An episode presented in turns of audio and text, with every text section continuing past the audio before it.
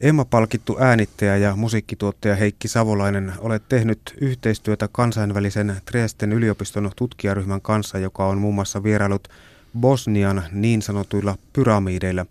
Sinä teit siellä ääniarkeologisia tutkimuksia ja siitä, mitä sait selville Bosnian pyramideilla, puhutaan tänään ja kuulemme muun muassa äänitallennuksia, joiden ei käytännössä ehkä pitäisi olla edes mahdollisia.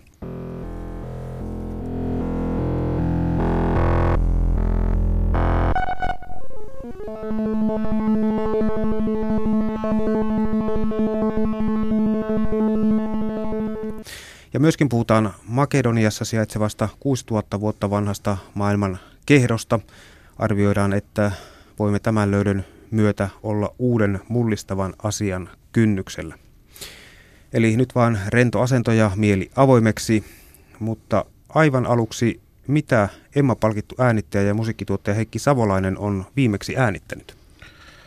Viimeksi tuli tehtyä Sibeliuksen kaikki pianoteokset pianisti, pianotaiteilija Janne Mertosen kanssa ja no siihen meni parisen vuotta kyllä, mutta julkaisu niin sattui viime viikolla ja, ja tuota, sitten tehtiin äh, Chariots gospel-kuoro ja Big Bandin kanssa tämmöinen gospel-levy, jonka nimi on Ainutlaatuinen. Ja sitten kolmas oli tuolla Marianhaminassa Ahvenanmaalla semmoinen orkesteri kuin Ulvens Dötrar. Sitten lähdetään matkalle Bosnian pyramideille. Kerrotko tästä ryhmästä, jonka kanssa Bosnian pyramideille menit? Millaista porukkaa se oikein oli ja millaisilla motiveilla he olivat liikkeellä? No itse asiassa tästä Bosnian historiasta, Bosnian pyramidin historiasta, mä oon seurannut sitä kyseistä, kyseistä hommaa vuodesta 2005 alkaen. Koska se ensinnäkin tuntui, tuntui niin kuin järjettömän uskomattomalta, että yhtäkkiä Bosniasta löytyykin pyramidi, joka on suurempi kuin Keopsin pyramidi muun muassa. Ja, ja tuota, sitten vuonna 2010 mä törmäsin tällaiseen artikkeliin internetissä – jossa tuota, professori Paolo de Bertolis Triesten yliopistosta oli tutkimassa Bosnian pyramidien oletettuja ultraääni mm-hmm. asioita.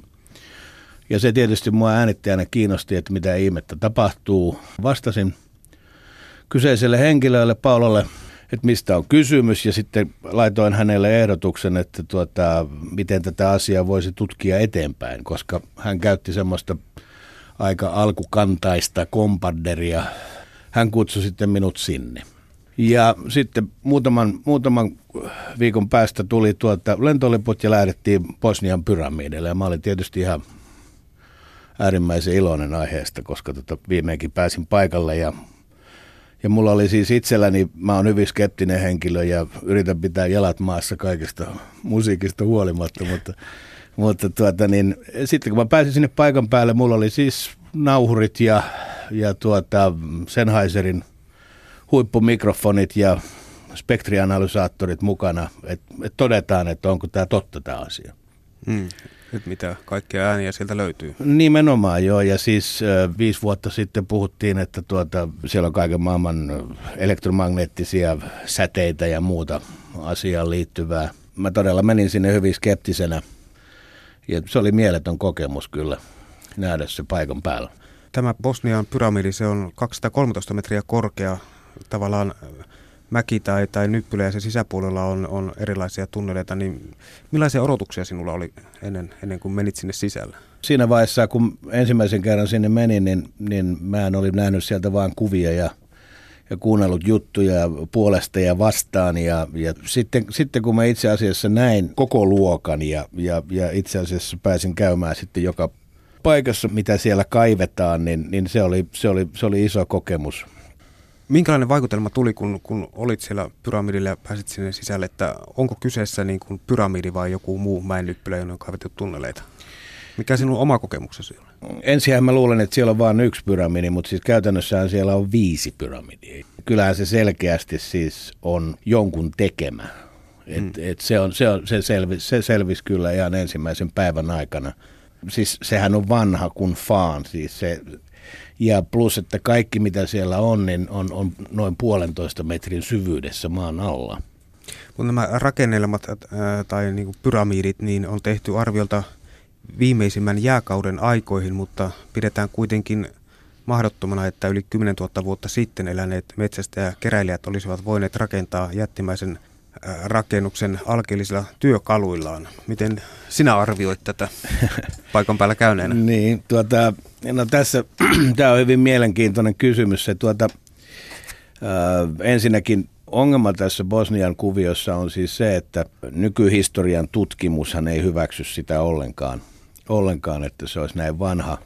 Eli se on, se on tavallaan niin kuin vastoin sitä, sitä oletusta, mikä meillä tällä hetkellä historiasta on olemassa.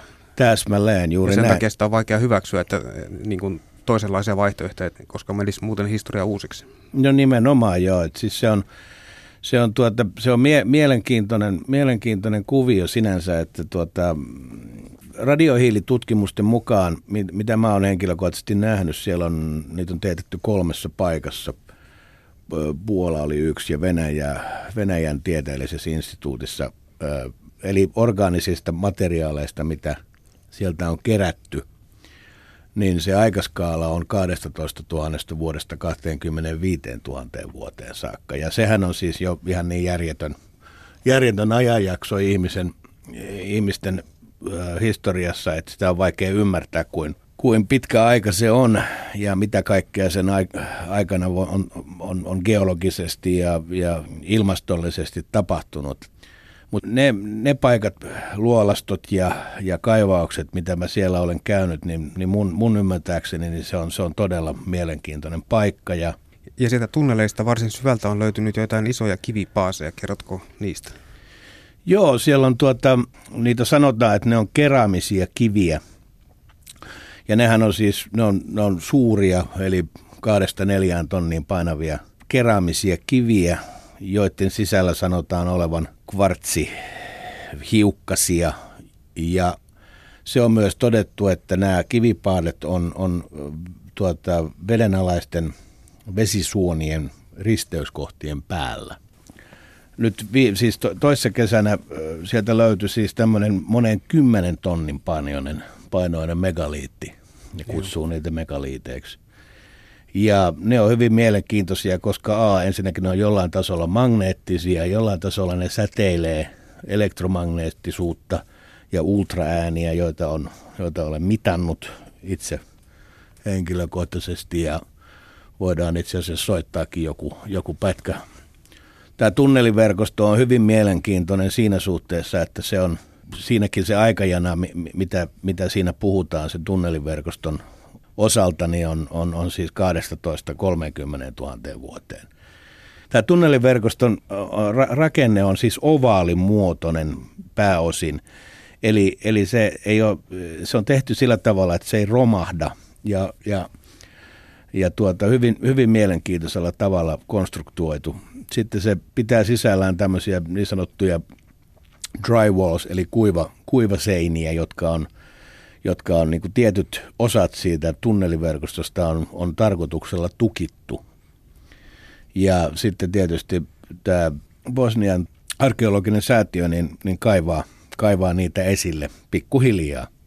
Ja tämän periaatteessa pitäisi olla sillä tavalla mahdollista, että ne on tehty aikana, jolloin, jolloin se ei olisi ollut periaatteessa mahdollista tällainen rakennustekniikan käyttäminen?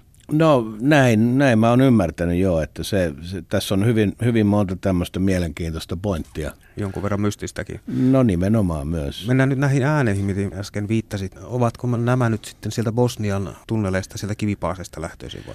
Kyllä joo, siis äh, esimerkiksi jos, jos tuota, periaatteessahan nämä äänet on, äänet on tuota, pelkkää kohinaa, mutta, mutta sitten jos puhutaan ultraäänistä, jotka tapahtuu meidän kuuloalueen yläpuolella, niin ne saadaan kuuluville sillä tavalla, että näitä ääniä lasketaan, lasketaan tietyssä matemaattisessa suhteessa alaspäin, jonka nykyteknologia mahdollistaa. Eli kun siellä periaatteessa tunnelissa seisoo, niin omin korvin ei kuule siellä mitään, mutta sitten kun vie tarkat mittalaitteet, niin sieltä alkaakin löytyä mitä eriskummallisempia ääniä, jotka nimenomaan lähtevät täältä pyramidien sisältä. Että se on tarkistettu, että ne ei tule mistään ulkopuolelta, vaan ne on nimenomaan lähtöisin täältä pyramideista. Täsmälleen siis äh, tähän alkuun, alkuun pitäisi todeta näistä mittalaitteista, joita olen käyttänyt, että, että tällaisessa tapauksessa täytyy olla erittäin erittäin tarkka siinä, että tavallaan sä et mittaa niitä mittalaitteita itse. Eli sun täytyy ymmärtää hyvin tarkkaan, että mitä, mitä nämä laitteet sinänsä itse tuottavat. Mm-hmm. Että pystytään, pystytään niin kuin todentamaan se, että mikä tulee ulkoa, mikä liittyy mikrofoneihin kuulemaan ääneen. Lisäksi meillä on käytössä hydrofoneja, joita käytämme siellä vesi, vesi, vesinauhoituksissa ja sitten meillä on 3D-elektromagneettiset sensorit, jotka tallentavat elektromagneettista säteilyä kyllä noin 500 Hz 100 kHz. Hmm. Eli, eli tämä tutkimusalue, millä mittalaitteemme toimii, niin, niin on, päättyy siihen 100 kHz, eli huomattavan korkealla. Otetaan tästä nyt muutama esimerkki, mitä omin korvin ei kuulisi, mutta näiden mittalaitteiden avulla on siis saatu selville. Sitten voit kertoa, että mistä on äänitetty.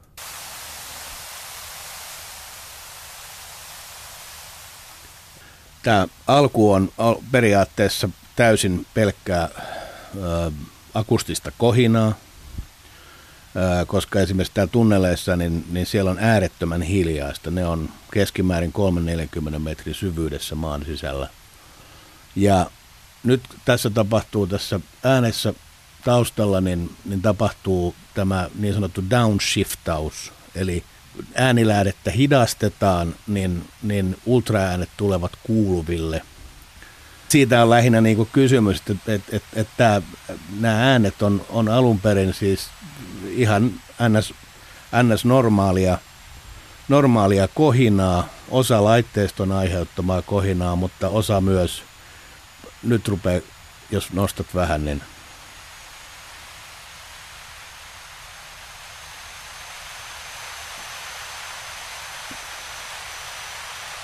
Niin tässä tosiaan lasketaan, lasketaan tuota,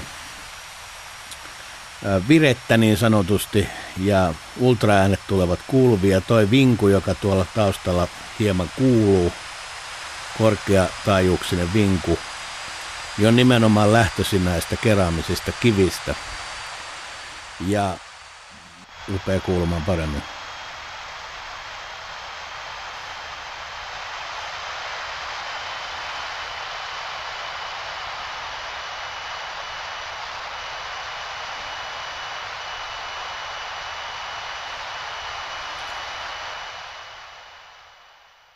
Tämä korkea ultraääni oli nyt lähtöisin näistä kivipaaseista sitten.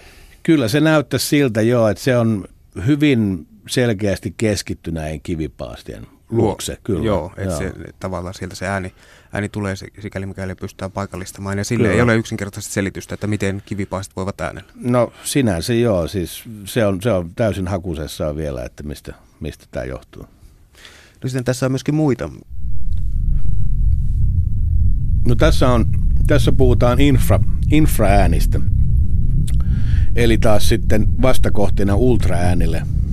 Kaikki siis liittyy, liittyy tuota sinne tunneliverkostoon, ja mitä tässä nyt on kuultu. Eli tuota, Uh, tämä ääni on, on, on tosiaan taltioitu sieltä, sieltä tuota, Ravne-tunneleista ja ei liity geologiaan. Eli, eli maankuoren liikkeisiin. Meillä oli paikallinen seismologian laitos mukana, joka, joka tuota, ö, antoi meille noin maanjäristyspaikat ja sehän on hyvin aktiivista aluetta siis mm. maanjäristyksille.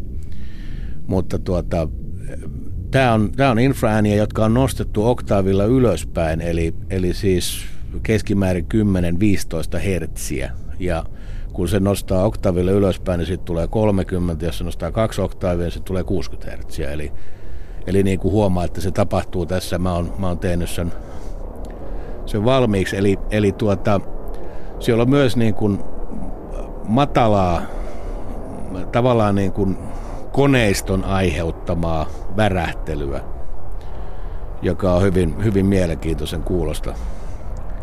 Ää, ei hittimusaa, mutta, mutta tuota, ei, ei vielä levytykseen. Ei, ei vielä levytykseen, joo.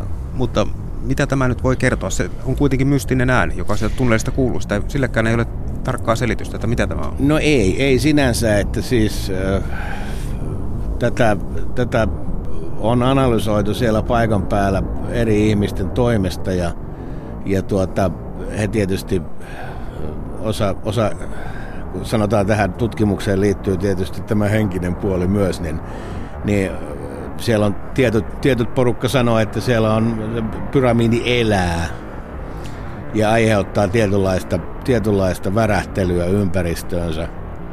Ja tuota, mutta mä yritän nyt löytää sille tämmöisen maanläheisemmän selityksen. Eli mikä se on? Öö, no se, se, se todennäköisesti... Kerro vaan. Kun... niin. Tuota, no tähän liittyy sitten tietysti myös tämmöiset liikkuvat resonanssit. Mä oon taltion liikkuvia bassoresonansseja. Eli niin sanotusti kolme, kolme, 3D-teknologialla on pystytty, mä oon äänittänyt, äänittänyt tuota, semmoisia bassoresonansseja, jotka liikkuu. Ja menee jo spiritualismin puolelle tämä asia, mutta hyvin selittämättömiä asioita. Mutta joka tapauksessa voidaan todeta, että tarkasteli mistä kulmasta tahansa näitäkin ääniä, niin näitä joko ei pitäisi olla olemassa, mutta kun selvästi korvin kuultavin ovat olemassa, niin tarkkaa selitystä näillekään ei ole, mistä Täs, ne tulevat. Täsmälleen, täsmälleen. Ja joidenkin puhujen mukaan siis pyramidi elää Kyllä. ja aiheuttaa itse tätä ääntä. Täsmälleen, täsmälleen. Ja, ja tätä ei ole kuultavissa pyramidin ulkopuolella, vaan ainoastaan kun menee sinne tunneleihin sisään. Nämä on kaikki äänitetty siellä maan, maan alla, jossa on äärettömän hiljaista. Siis, äh, jopa nämä on tehty sillä tavalla, että me on menty yli 20 metrin päähän, että meidän hengitys ei kuulu. Joo. Että nämä on, nämä on, nämä on niin hilja, hilja, hiljaisessa paikassa tehtyjä. Ja sitten seuraava ääninäytö. Sitten päästään, päästään tuota pyramidin huipulle, jossa on käytetty, käytetty tämmöistä algoritmi, algoritmi tuota tutkimusmenetelmää. Eli kun sanotaan, että tai on kerrottu, että sieltä, sieltä emittoi sieltä pyramidin huipulta ääniä, niin tässä on yksi esimerkki siitä, miltä ne, miltä ne miltä ne tuota, matemaattisen algoritmin kautta kuulostaa.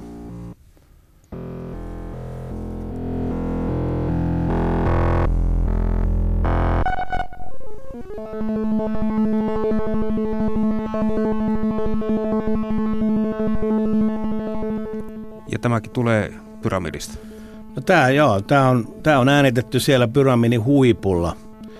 Ja tuota, tässä on tosiaan käytetty, käytetty tuota, tämmöistä algoritmia saadakseen selville, selville että et, et onko, siinä, onko siinä mitään harmoniaa. Hyvin, hyvin mielenkiintoinen aspekti. Siellä jos soitat sen toisen failin siitä, sen ylemmän. Eli tässä on, tässä on niin samasta, samasta pyramidin huipulla äänitetystä äänestä kysymys, mutta, mutta siinä on käytetty filteriteknologiaa – hyväksi. Ja, ja tuota, ihan, ihan äh, tarkoituksella haettu, äh, löytyykö tästä niin sanottua äh, toistuvuutta tai muuta vastaavaa. Et, et, et, Löytyykö näistä? No kyllä siis, siis se, mitä, mitä tuota, sitten, sitten on studiossa, kotistudiossa täällä Suomessa tutkinut, niin joka me julkaistiin siellä 2012 tieteellisessä konferenssissa, niin, niin, niin, niin tämä, nämä ultraäänipiikit, niin niitä ei ollut niitä ei ollut vain yksi, vaan niitä oli kolme ja ne oli ää, tuota, oktaavin välein. Hmm. Eli siis mu- musiikillinen harmonia oli läsnä tässä asiassa ja se, se järkytti mua. Siis se on tutkittu ihan, ihan Uppsala yliopistoon myöten, että, tuota, että se, se tavallaan musiikillinen aspekti näissä, näissä niin rupesi kiinnostaa mua, mua erittäin paljon. Mistä se voi kertoa, että niitä oktaavivälejä? No, sanotaan että näin, että jos, jos, jos musiikissa on joku oktaavi, niin silloin se tarkoittaa sitä, että joku on ihan tarkoituksella tehnyt se oktaavin sinne. Niin. Herättää aika paljon kysymyksiä. No herättää aika paljon kysymyksiä ja, ja tässä on niin kuin sanottu, niin tämä on semmoinen paikka tämä Bosnia mulle, että tuota, mitä enemmän mä olen, mä olen siis käynyt siellä nyt viisi kertaa näiden, näiden viiden vuoden aikana ja, ja aina, kun, aina kun siellä on tehty näitä tutkimuksia, niin, niin yleensä on tullut paljon enemmän kysymyksiä kuin vastauksia. Mm-hmm. Ja nämäkin äänet, mitä tässä nyt kuuluu, niin ne siis lähtee pyramidista äänitetty siellä huipulla ja, ja tuota, tarkempaa vastausta ei siihen ole, että mistä nämä äänet sinne tulevat.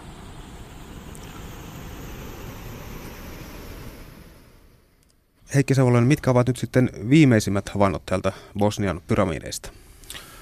No mä olin siellä siis vuosi sitten kesällä ja mulla oli sitten tämä kehittyneempi mittalaitteisto mukana, jotka, jotka yhdistää, yhdistää siis elektromagnetismin ja, ja, ja tuota mekaaniset aallot eli ääniaallot. Mä pääsin tutkimaan sinne, sinne just avattuun osastoon tällä mun uudella systeemillä ja, ja siellä, siellä ilmeni hyvin mielenkiintoinen ilmiö, eli mekaaniset aallot ja elektromagnetismi kohtasivat toisensa, eli – Eli, eli joka on niin kuin mun ymmärtääkseni täysin mahdotonta, että ääniaallot ja elektromagnetismi on, on samassa linjassa. Ja se oli hyvin mielenkiintoinen, mielenkiintoinen kuvio. Mä pidin siitä, siitä luentoakin siellä paikan päällä. Mistä tämä voi kertoa?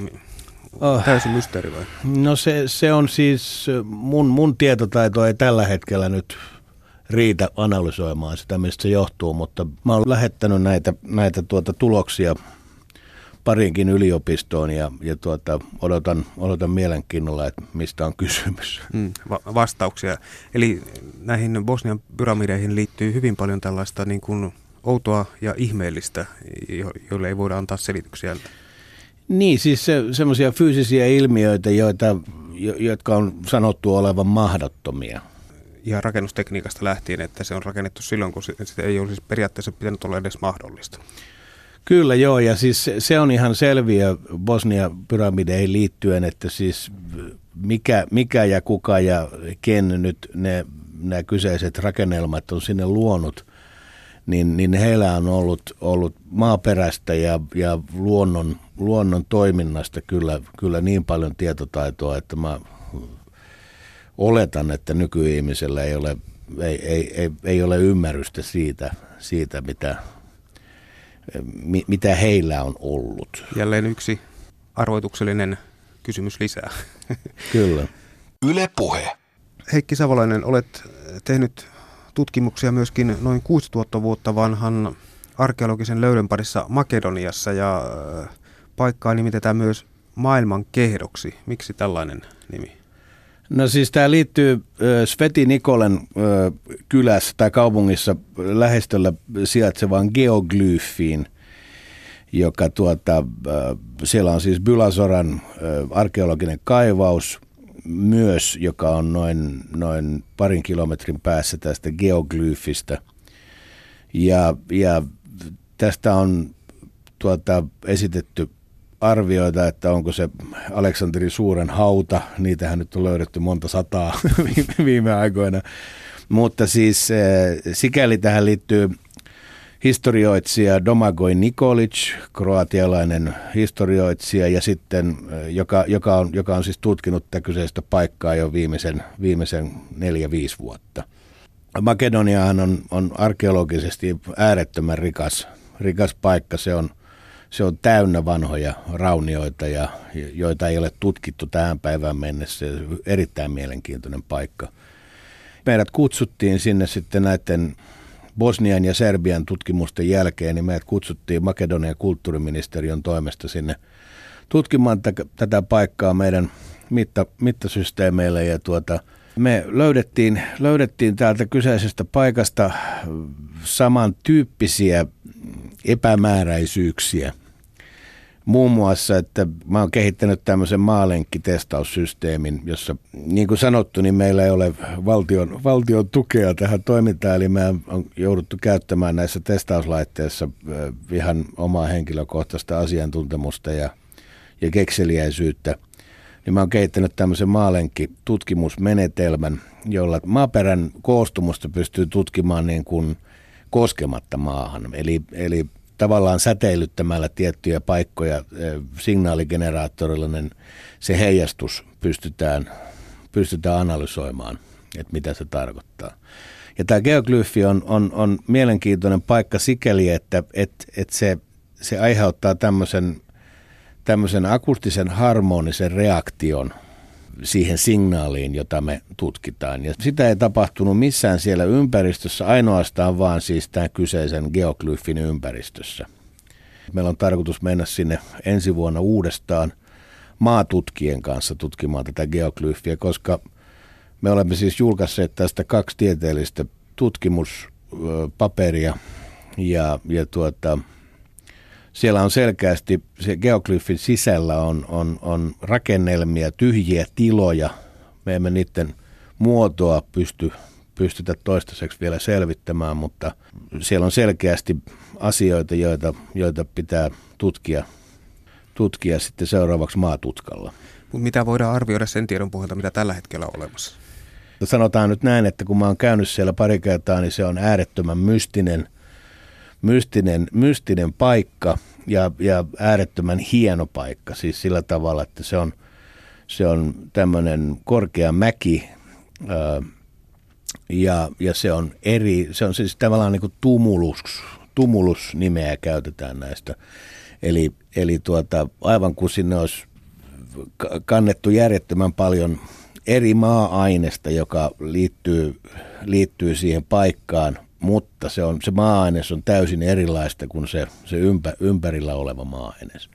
Ei ole tietoa, että mistä se sinne on tuotu. No nimenomaan, ja sitä on niin paljon, että siis herra jästä siihen tarvitsisi kymmeniä ja satoja rekka-autoja tai kuorma-autoja tuoda sitä tavaraa sinne. Että näissä on myös tämä tämä tämmöinen niin Keops-tyyppinen asia, että, että kuinka nämä ovat pystytty, kuinka nämä, nämä on pystytty rakentamaan. Hmm. Mutta näihin niin Bosnian pyramideihin kuin tähän Makedoniaankin, niin tuota, tavallaan liittyy myöskin, jos olen oikein käsittänyt, niin ikään kuin avaruudellisia ulottuvuuksia.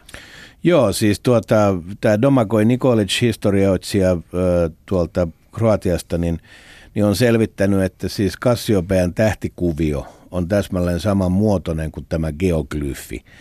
Ja 22. päivä heinäkuuta se on täsmälleen ö, kohti suorassa. Mä olen itse ollut kyseisenä aikana siellä ja ollaan tehty laser, lasertutkimuksia ja, ja, ja viimeinen testaus oli siis, siis vuosi sitten kesällä siellä.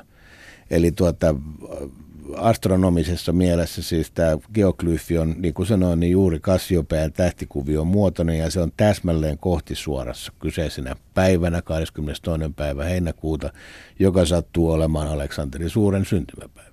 Ja nämä on tehty 6000 vuotta sitten? Tämmöinen, tämmöinen teoria on olemassa. Ja. Yle Puhe. No kun tässä mietittiin ja spekuloitiin tuossa aiemmin sitä, että miten tällaisia suuria maa-aineksia on pystytty siirtämään paikkaan ja muutakin mystiikkaa tässä on ollut, niin kuinka todennäköisenä pidät sitä, että maapallolla on vierailut maan ulkopuolista elämää? no, nyt päästään asiaan. No joo, nyt päästään asiaan. En, mä, en, mä en kyllä itse henkilökohtaisesti tohon, tohon, tohon ihan, ihan suoralta kädeltä usko. usko että mä, mä oletan, mun, mun teoria on se, että siis ihmiskunta on ollut olemassa ainakin kolme kertaa ja se on tuhonnut itsensä. Ja, ja, ja se, että ihmiskunta on kehittynyt erilaisia. Nyt, nythän me tietysti puhutaan meidän kännyköihin ja muihin, mutta, tuota, mutta siis aikaisemmin, mun teoria on se, että aikaisemmassa vaiheessa ollaan osattu käyttää, käyttää niin kuin ma- maapallon kokonaisuutta huomattavasti paremmin hyväksi kuin nyt. Ja sitä kautta se niin kuin ihmiskunnan tietotaito on noussut sellaiselle tasolle, että on pystytty tekemään tämmöisiä järjettömiä rakennelmia siis tuhansia vuosia sitten. Ja, ja sitten tietysti akustinen levitaatio on yksi asia, jonka olen toden, jota on to, siis, joka on olemassa. Eli äänialueella pystytään nostamaan, nostamaan painavia asioita ja, ja, ja tuota, myös leikkaamaan kiveä.